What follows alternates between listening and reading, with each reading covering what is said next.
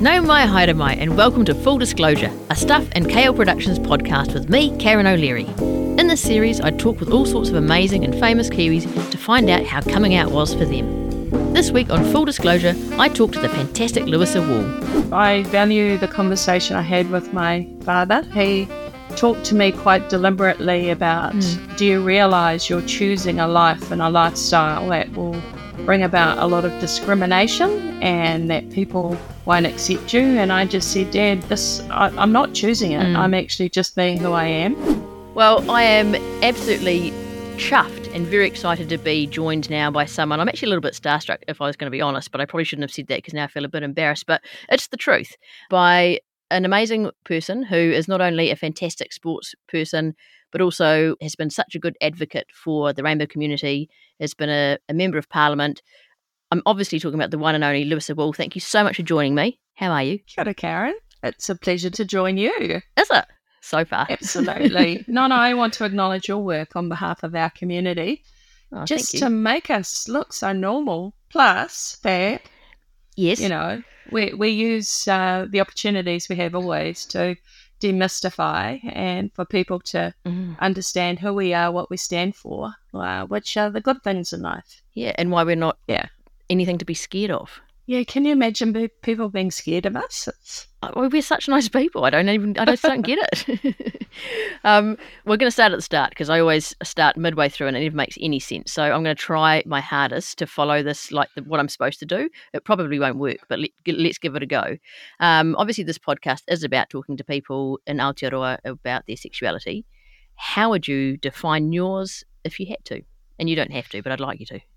oh no ko takatapui aho so i define myself as takatapui which also um, enables people to um, identify me as part of an indigenous community Mhm. Um, so very proud to be um, Indigenous. So my whakapapa is to Ngāti Tūwharetoa te Hineuru te Waikato. Mhm. Um, but I'm also proud to be a lesbian. I'm not afraid to use that word. And yeah, I, I feel really privileged about my identities because I've always known um, that I am um, an image of my ancestor.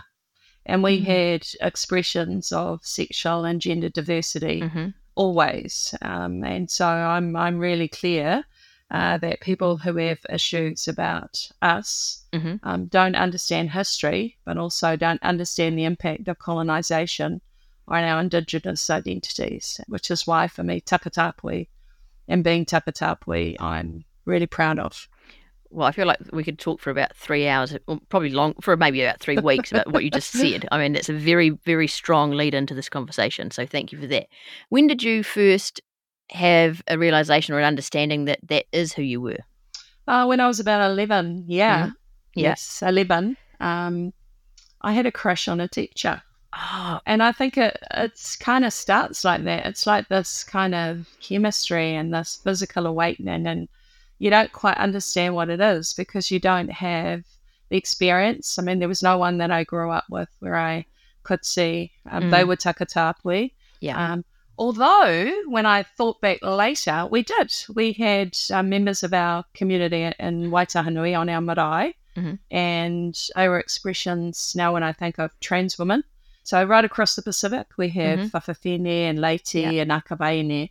And so, we, we had people in the community I grew up in, but what they weren't named that way and they, it wasn't talked about. I was going to say, was it that it wasn't talked about? yeah, and they didn't seem to have relationships Mm. but they were there and they were constant. But it's only when you reflect back and you think, oh, yes, they were, Yeah. but people didn't know who they were and they and it wasn't talked about. yeah.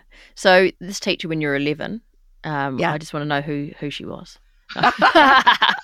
no, I'm I'm just sure she wants to know too. No, Well, I was because I was like, I was going to say, oh, I remember when I had a crush on my um my football my PE teacher at at Wellington High School, and she will know who she is, and she'll be now laughing her head off probably. So sorry about that, Lyndon. Uh, anyway, so when you when you first had that kind of realization that you had this crush on someone, what happened after that? How did that?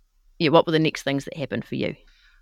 well, not much. I didn't like. I wasn't. Um, You didn't start going out with your teacher. No, No, no. so freaked out that I started to avoid her or, Mm. or wouldn't go um, into spaces where she was. But it's a very interesting process, isn't it? When Mm. your body tells you something, but intellectually you don't know what it means. And it takes a while to kind of Yes. figure it all out unless you have role models, which is why having role models on on TV and people being Mm. able to talk about it and people being able to name us and us being so out and proud, it actually is incredibly important because that can be really traumatic Mm, for true. young people, and it shouldn't be traumatic. It should be a, a positive uh, experience, and, and people understanding who they are, knowing that they're absolutely normal, like you and me. Yeah, absolutely. And or, or, Yeah. or that they're absolutely different, but that difference is an asset and something that should be celebrated. Yeah, I mean, yeah, I suppose people would say it is about celebrating um, our difference and being inclusive, but because we're like reflections of our ancestors, Mm. mokopuna imprints, that for me is we're absolutely perfect as we are. Yeah. So sometimes difference means not normal or not Yeah. perfect. It means we're other, but Yeah. we're not others. We're absolutely as we should be. So well said. I'm going to get that on a t shirt, I reckon. Cool. Can I have one? Yeah, I'll make you one for sure. Absolutely. Yeah, for sure. So, when was the first time that you acted on the way that you were feeling in terms of your sexuality? So then I skip forward to moving to Hamilton. I mean, I became a silver fern when I was 17. I know. Um, and I remember Parker, it. I remember watching you when you were a silver you? Yes. Oh my gosh. I yeah. That's why I'm starstruck. she she was my coach and she was very supportive of me continuing an education so she Mm. contacted my father and i moved to hamilton and i became part of um, it was a tech and university course but it was for sports people Mhm. and I, i'll just so i was there with people like stacey jones philip tataranga uh, Tataurangi um, there were members of our rowing The team golfer. The the golfer. golfer. Yeah, yeah, yeah. yeah, we were all we were all part of this um, collective, and because I was a silver fern, it enabled me to get into education. And I'm Mhm. sorry to be so long winded, but I ended up getting a job for um, the Rako Water Trust, and it was within that context. And they're called Pathways now, but I Mm-hmm. saw lesbians. Like there were actually couples who were female, and they were happy to be together, and everyone knew about it, and they weren't ashamed of themselves, and it was beautiful. Yeah. Um, so Kath and Sandy, if I think about it, and then there were Julie and Jackie who are kind of still around. But you know, you see role models, and then you start to understand that relationship between how your body reacts when you meet somebody, Mm. and then cognitively understanding that that's me. But I didn't actually have uh, a girlfriend until I was 21 and came to Auckland and played rugby for Waitemata. And again, he ended up having role models where they normalised two women being together and started going to the clubs, Yeah. legends on K Road. Yep. Yeah. And then again, saying that this was a very normal uh, expression of our humanity. And then I got my first girlfriend, and it was a beautiful thing. Was it something that you felt the need to announce to anybody, or did did it just did you just tell people as things happened, or was there like a coming out moment? Yeah, I, I kind of just, uh, I just lived and was. Yeah. But the actual coming out moment um, was to my parents, and it Mm. was later in the year that I turned 21 because I'd Yeah. moved to Auckland, and it was more about this is my partner. Yeah. And trying to talk to my parents about it. I mean, to be fair, I think my father, because he'd played rugby in Auckland, had started to hear rumours yeah.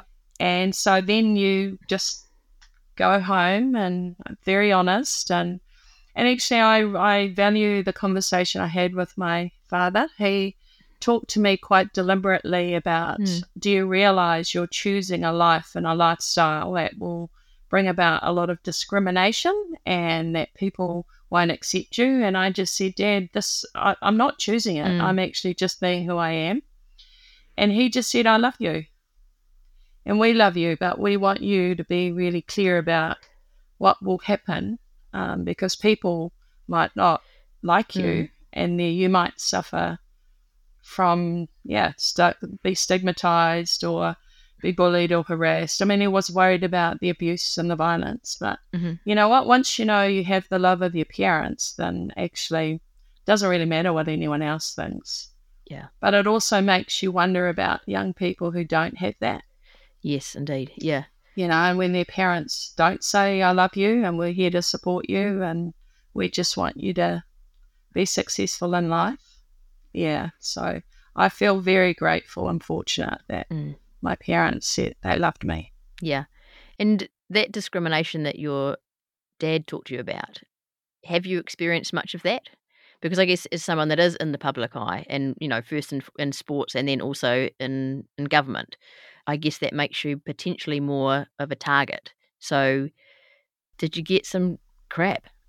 I got a lot of crap um, Mm. when I uh, was leading the marriage equality bill through the Yeah. parliament, but it was a lot of kind of cyber crap. Who from? Who was it from mostly? Oh, you know, it was people who would ring up the office and leave messages. It would, that would be those who emailed and said I was going to hell and I was Mm. going to burn and I was destroying the country.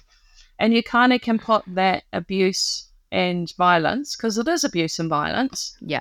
to a particular side because they are anonymous. And actually, anonymous people don't matter. Mm. But what they do do is test your resilience because it's pretty tough when you're getting a lot of abuse and violence directed at you just to let it go. And so I remember in 2012 at the um, that Christmas, just literally locking the door and just sitting at home. We've got a pool, so it was pretty cool Yeah.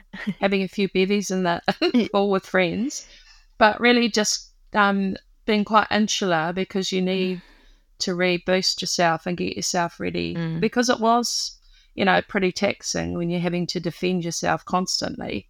Defend yourself, A, the right to exist as we are, and then as citizens of our country, to have the right to access a social institution that actually is a building block of society that we invest in Mm. and not having access to that and it being unacceptable and having to be the one that had to do a lot of all the interviews and Mm. put the value proposition out there and be the face of it. But thank goodness, not by myself. There's so many of us in our community and the allies who support us and love us who came out. And so there were lots of other spokespeople. I'm not saying I was the only one, but yeah, it is pretty tough. Um, and also after the effect, after the fact, like you'd think you had a lot of people who supported, but then they wouldn't tell you to your face they didn't support, but then they just wouldn't vote for the bill, Mm. or they weren't there to support. And Yeah, because what was the what was the end vote? Was it it was seventy-seven forty-four. seventy seven? Yeah. So it was quite Yeah. commanding. We got 80 votes at the first reading. And a lot of people said they voted to um, just allow the debate. But I guess the most satisfying is that we held the majority, and that was quite a substantive victory for the community. And I really credit the young people of Aotearoa who Mm. came out and said, actually, this is about us and our future and how we see ourselves. And I really wanted to um, open up, you know, those communication between the older generation and younger Mm. New Zealanders so that grandparents understood Yes.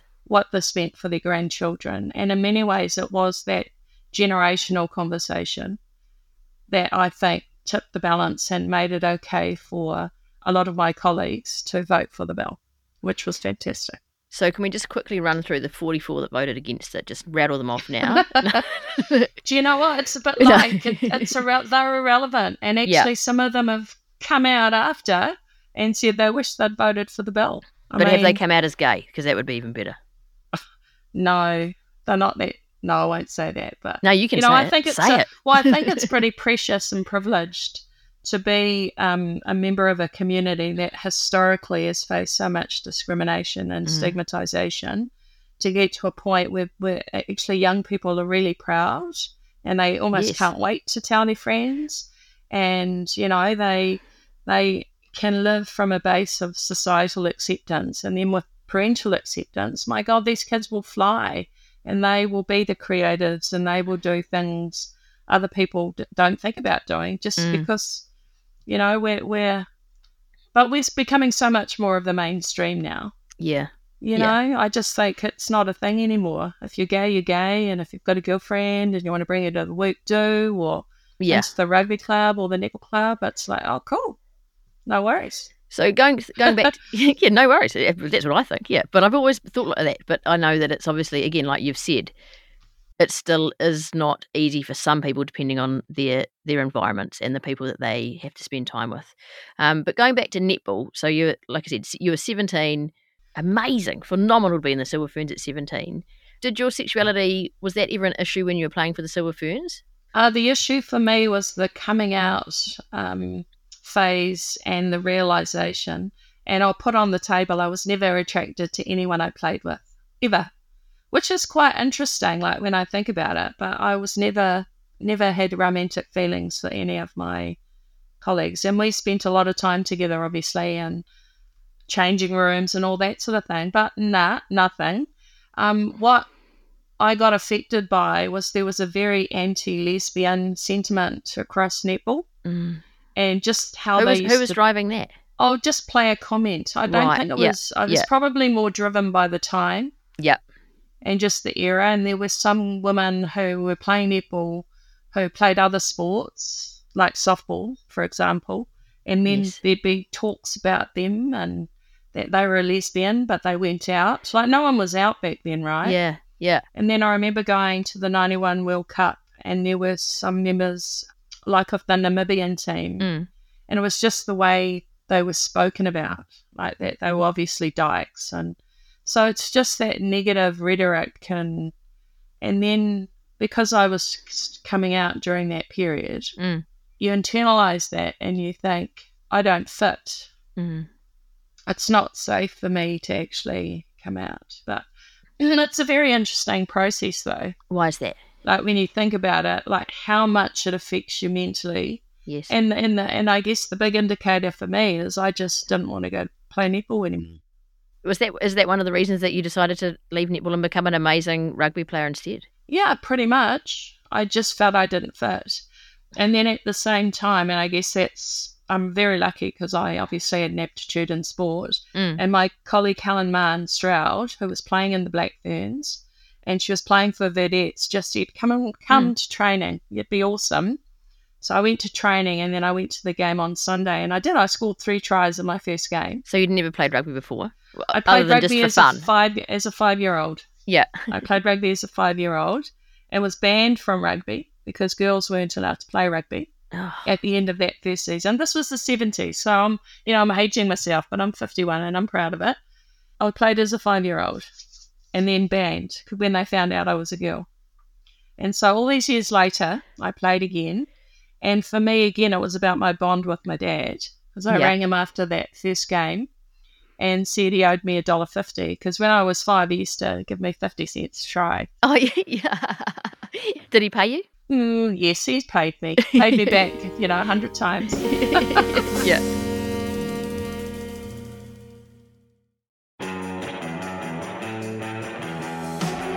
Kia ora, I'm Adam Blair. I played the great game of rugby league for the Storm, Tigers, Broncos, and the Mighty Warriors. And I'm Goran Paladin, sports presenter and rugby league fanatic. I won a World Cup too. I played 51 tests for New Zealand. Yeah, he's a national treasure, people. Come on.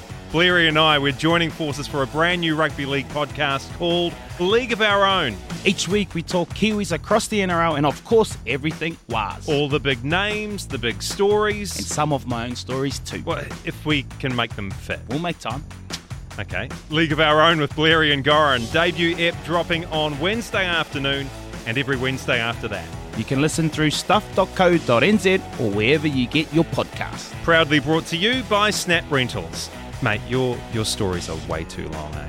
Nah, we've got to take them on a journey. Oh, the journey. Yeah, of course.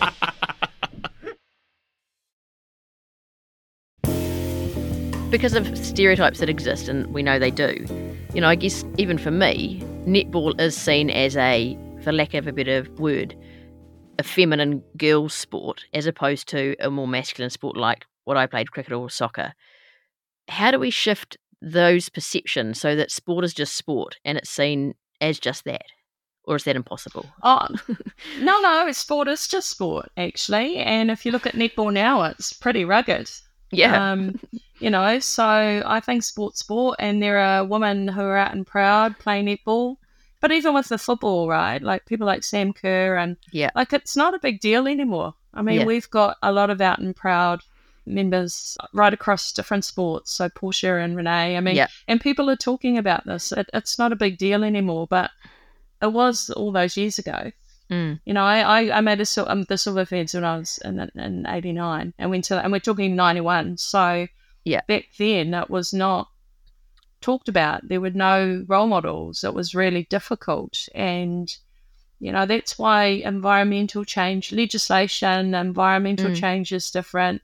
Um, countries and societies accepting LGBTIQ plus peoples is really important because it helps parents to not be stigmatized as well. Because families used to get stigmatized, Yeah. not just individuals. And parents used to be criticized because people would say, "You obviously weren't a good parent." Mm. Yeah, yeah, you've made a mistake. You've, you've done something wrong. Yeah, Yeah.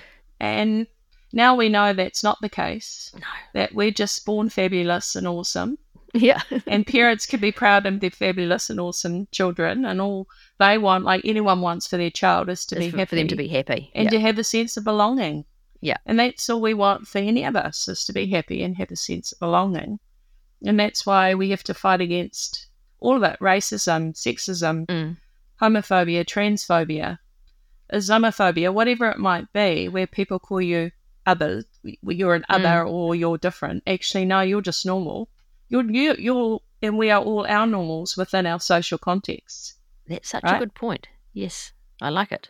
Yeah. Good. Um, when you were an MP, um, obviously massive driver of the the same sex marriage um, bill, but did you just in your day to day MPism, did you get? Do you feel like you got stigmatized ever then for being for being gay? Um, it's quite funny because some of my mentors, I'll call them, were a bit worried I was going to get pigeonholed. Mm. But actually, being pigeonholed as a an Indigenous wahine takatapui who fights for, you know, people who are less advantaged or discriminated against, and has a very clear sense of social justice, and I'm a human rights practitioner. Mm. What a cool label! you can't So argue like, that. Yeah, I'm like, yeah, that is me. And there's and that absolutely is what I stand for and what I'm going to use my privilege for. Like being an MP is an incredibly privileged position. We get to change laws that are about making the lives of New Zealanders better. So no, I was happy for people to label me like that. Obviously, I'm presuming that you felt some level of elation when that, the bill did pass. Um, how was that moment when it was like, yes, this is this is getting through, this is going to happen? Well, because I'd played sport Mm. and because I had lost a World Cup, won a World Cup, for me it was that satisfaction of putting all your effort into achieving an outcome Mm. and that outcome happening. So it's incredibly satisfying. And to see the number of people that were in the, you know, in, in the parliament, um, for me, people like Jools Joslin and, and Jenny Rowan, Yeah, lesbian couples who had fought Yes. for the right for us to get married. You know, it was about their legacy because there's there have always been people before any of us pushing for these reforms, and you know, you just happen to be that person at a particular point of time Mm. where, yeah, the public sentiment's changed, but it is about how you do it and bringing people along with you. Mm. And I was really proud of the parliament for the way we reacted, but also society. Like after people just got on with the job, and we were really clear we weren't going to force any minister to solemnise a marriage that Mm. they didn't, Mm. um, or wasn't part of their religious ideology. And so we, uh, this wasn't about forcing anything on anyone. Yeah. It was all about how do we create loving families as the building blocks of our society, and Mm. the more families, the better. I thought. Well, I think we all would say is was the driver, and allowing people to love whoever they want to love. Absolutely, yeah. Just going back to when you sort of were coming out as a 21 year old. I I know you said you, you just were who you were, but did you remember specifically talking to any of your friends about that and how what did, did they ever say anything or was it just it just was who you were and that was that? Actually, the only person who I ever confided in was my friend Rhonda Wilcox, Mm. Ronnie. And that was at the end of my netball career because a lot of the netball people just couldn't understand why. Wow. And yeah. I and when I talked to her about it, she kind of was just there for me, for someone that I could talk to. Mm. And um and I also had a cousin, I have to say, my cousin Tinny, who um same age as me. She'd come out, she had a partner, yeah. and she was an older woman. Um, so I did have people in my life who, you know, they but they all said it. This is a really hard thing you're doing. Mm. It's really hard. But once I found a partner, and that was after hanging around with a couple of couples in my Waitemata rugby team. Yeah. I just then lived life. We went out, you know, we were together, everyone knew it wasn't Yeah. a big deal. And I mean, that's the beauty of having critical mass Mm. where you're not the only one, when you're one of two, three, four, five. Yeah. And then in college rifles, there were like a lot about half the team, I would say. Yeah. Which, you know, Marist, when we used to have our battles against Marist, used to bring it up to out motivate their players to, to beat us, but they could never beat us. We were too good. I used to play football against Marist, and we had a little chant that we, that we used to sing, and it was. Do you want to hear it? It's, it's really, it's, re- it's really smart. It just, it's actually very mean to Marist. So I'm going to apologise before I do it, but it, it went like this: We hate Marist, then we hate Marist. We hate Marist, then we hate Marist. We hate Marist, then we hate Marist. We are the Marist haters. It wasn't very kind, but gosh, we, you know, really it did paid the job. it certainly did. Yeah. no, I think we always lost to Marist. But anyway, um, Louisa, if you could give any advice, well, you could give heaps of advice because you are so eloquent and you know so much about all of the things you talk about. But what would the advice be that you would give to either your younger self in terms of anything that you might change or, or the fact that you, you wouldn't change a thing? Or to any other young people that may be listening here and might be struggling with um, with being who they are. Well, my primary message is you're born perfect Mm. and you're beautiful. And that there are people who love you. But there may be people in your life who don't quite understand your identity or your uh, sexual expression. They do love you, but they just need some support to get to a place where they fully love you. And don't worry, because those people do love you. And society now is there to help them um, understand how important they are in your in your life. But there are people out there who are there to support and encourage. I talked about my friend Ronnie Mm. and my cousin, um, but we're lucky now. We have, you know, we have um, uh, groups where helplines. Um, I was just trying to uh, think about Tabby and the group down Tabby Besley. Oh, and inside group out. Inside out. yeah, I Yeah. mean, and so they're fantastic, you know, and Yeah. they're going around schools and they're celebrating IDAHOBIT Day on the 17th of May, and Mm, schools are flying rainbow flags and having queer straight alliances. yeah. So sometimes you you know your family might not understand, but that's why we need our public system to have these these groups so children know that they are never alone. And and for me, that's the driver of suicide because people think they're the only ones in the world Mm, and they're completely isolated and there's no one else like them that exists. But they need to know that they're the image of their ancestors and that we've always mm. existed and we're perfect. Well, I think that this has been a perfect conversation, Louisa. So thank you so much for spending the time to chat to me. And I feel very enlightened, actually, which is not surprising because I knew I would be talking to you. So thank you so much for your time. And I hope, are you got a busy rest of the day planned? Much to do? What are you, what's your actual job these days? I don't even know what your actual job is. So my actual job is Ambassador Gender Equality Pacific Tuia Tangata. Now, Mm, Tuia Tangata for me is really important because Tuia is to weave and Tangata Mm. is people. So Yeah. my job is to weave people together. And I specifically advocate because there are human rights priorities for Indigenous peoples, for women and girls, for mm, people with disabilities, and also for Takatapui, the LGBTQIA plus community, not only here um, in Aotearoa in um, the Pacific, but globally. So I have a very privileged life um, about just being me, really, and talking about how perfect we are, but there's a lot of countries still around the world where being perfect and the way we are aren't appreciated, and we have laws. Seven countries across the Pacific who still criminalise consensual same-sex activity. well, I think you are probably the perfect person for that job. Um, but I just, I, I'm intrigued by your job now. I just want to, can we just go back and pretend I haven't finished the conversation just so I can find out more about your job? Is that all right? Yeah. Yeah, Yeah, because I was talking to Elizabeth Kerekere and she had been over, uh, where had she been? Mauritius or somewhere, um, doing, I don't know, I can't remember what her official title was. But so what, in your day to day sort of work time, do you just spend your, t- how do you spend your time? How do you weave the people, how do you weave the people together? Well, I've literally um, returned from Fiji on the Mm. weekend. Yeah. Um, so I was there representing New Zealand at the Pacific Island Forum Women Leaders meeting. Mm. And within the context of that meeting, we're really clear that we advocate for women and girls in all our diversity.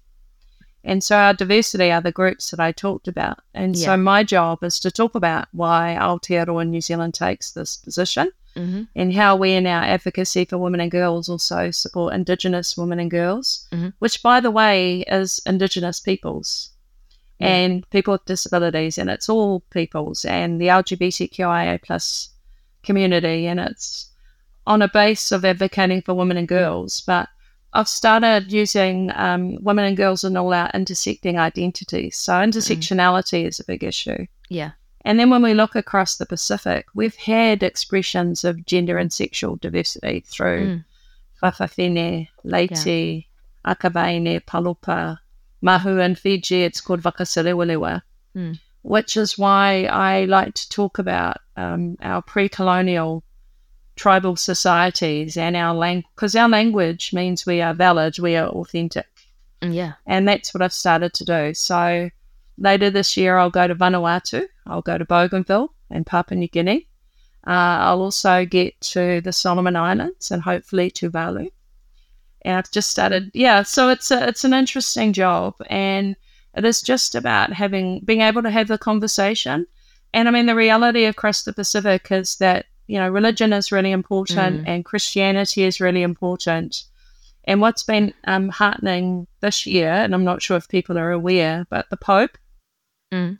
and the head of the Church of England and the head of the Church of Scotland have been very clear that homosexuals are children of God, that homosexuals need to be welcomed into the church, and that homosexuals are not criminals. And so the message that I'm trying to bring across the Pacific is not about marriage equality, actually. And when you look at New Zealand, it took 27 years post homosexual law reform. So it's a first principles approach about homosexual people Yeah. being children of God, as I said, imprints of our ancestors, Yes. and that fundamentally we just want to be treated as equal human beings and therefore equal citizens across the Pacific. And so I'm advocating decriminalisation. Well, I'm so glad I asked that because that sounds amazing, and just you just keep up the good work. I'll continue just um, talking to lovely people like yourself, and hopefully that makes a little change somewhere. But I'm sure it does eventually. Yeah. But thank you again so much, Louisa, for your time. I hope you have a marvelous rest of your day. You keep advocating for all the, the good things, and um, yeah, just lovely, lovely to chat to you. Thank you so much. Kia ora. Kia ora. You take care. I will. This was Full Disclosure, a Stuff and KL Productions podcast. Thanks so much for listening. There's a new episode released every Tuesday. You can find them at stuff.co.nz forward slash full disclosure or wherever you get your podcasts. If you follow us on Apple or Spotify or any of the podcast apps, you'll get the latest episode delivered automatically without lifting a finger. Thanks to creator and producer Kate Langdon, stuff producer Jen Black, and executive producer Chris Reed, and audio editor John Ropiha, with original music by Eilish Wilson. Matiwa Aotearoa. Prepare for an unfiltered journey through the harsh realities of infertility. My name's Nadine Higgins. I'm a broadcaster, a journalist, and I've been trying to make a baby with my husband. That's me. I'm Dan, and we reckon infertility is lonely enough without making it a dirty little secret. In The Human Race with Dan and Nadine Higgins, we share raw and unvarnished stories of couples who've faced the brutal truth of infertility. Unless you've been in it, it's it's really tough and really lonely. Yeah, and also, this is really weird, but baby showers, you don't need to open the presents in front of everyone. Confronting the harsh reality that not every story has a happy ending. this very blunt, abrasive doctor who I had, you know, had not seen before, who delivered the news, just like, you'll probably never have a natural period again, and you'll probably never have a baby. The Human Race, where we share the untold stories of couples in the race of their lives to create a life. I feel like I nearly missed out and I got to do it. And so I feel really lucky. So it's been incredibly positive. Listen today at stuff.co.nz slash the human race or wherever you get your podcasts. The Human Race is proudly brought to you by Elevate. If you don't have time to read the in depth stories or you just prefer to listen instead, the Long Read from Stuff is the podcast for you. Each week, we showcase one of our excellent pieces of journalism, telling important or entertaining stories from the world of crime, sport, history, culture, and more. You'll also get to hear from the journalists themselves about how they uncovered the story and how it came to life. So, for your weekly dose of long form journalism, beautifully read, subscribe to the Long Read from Stuff wherever you get your podcasts.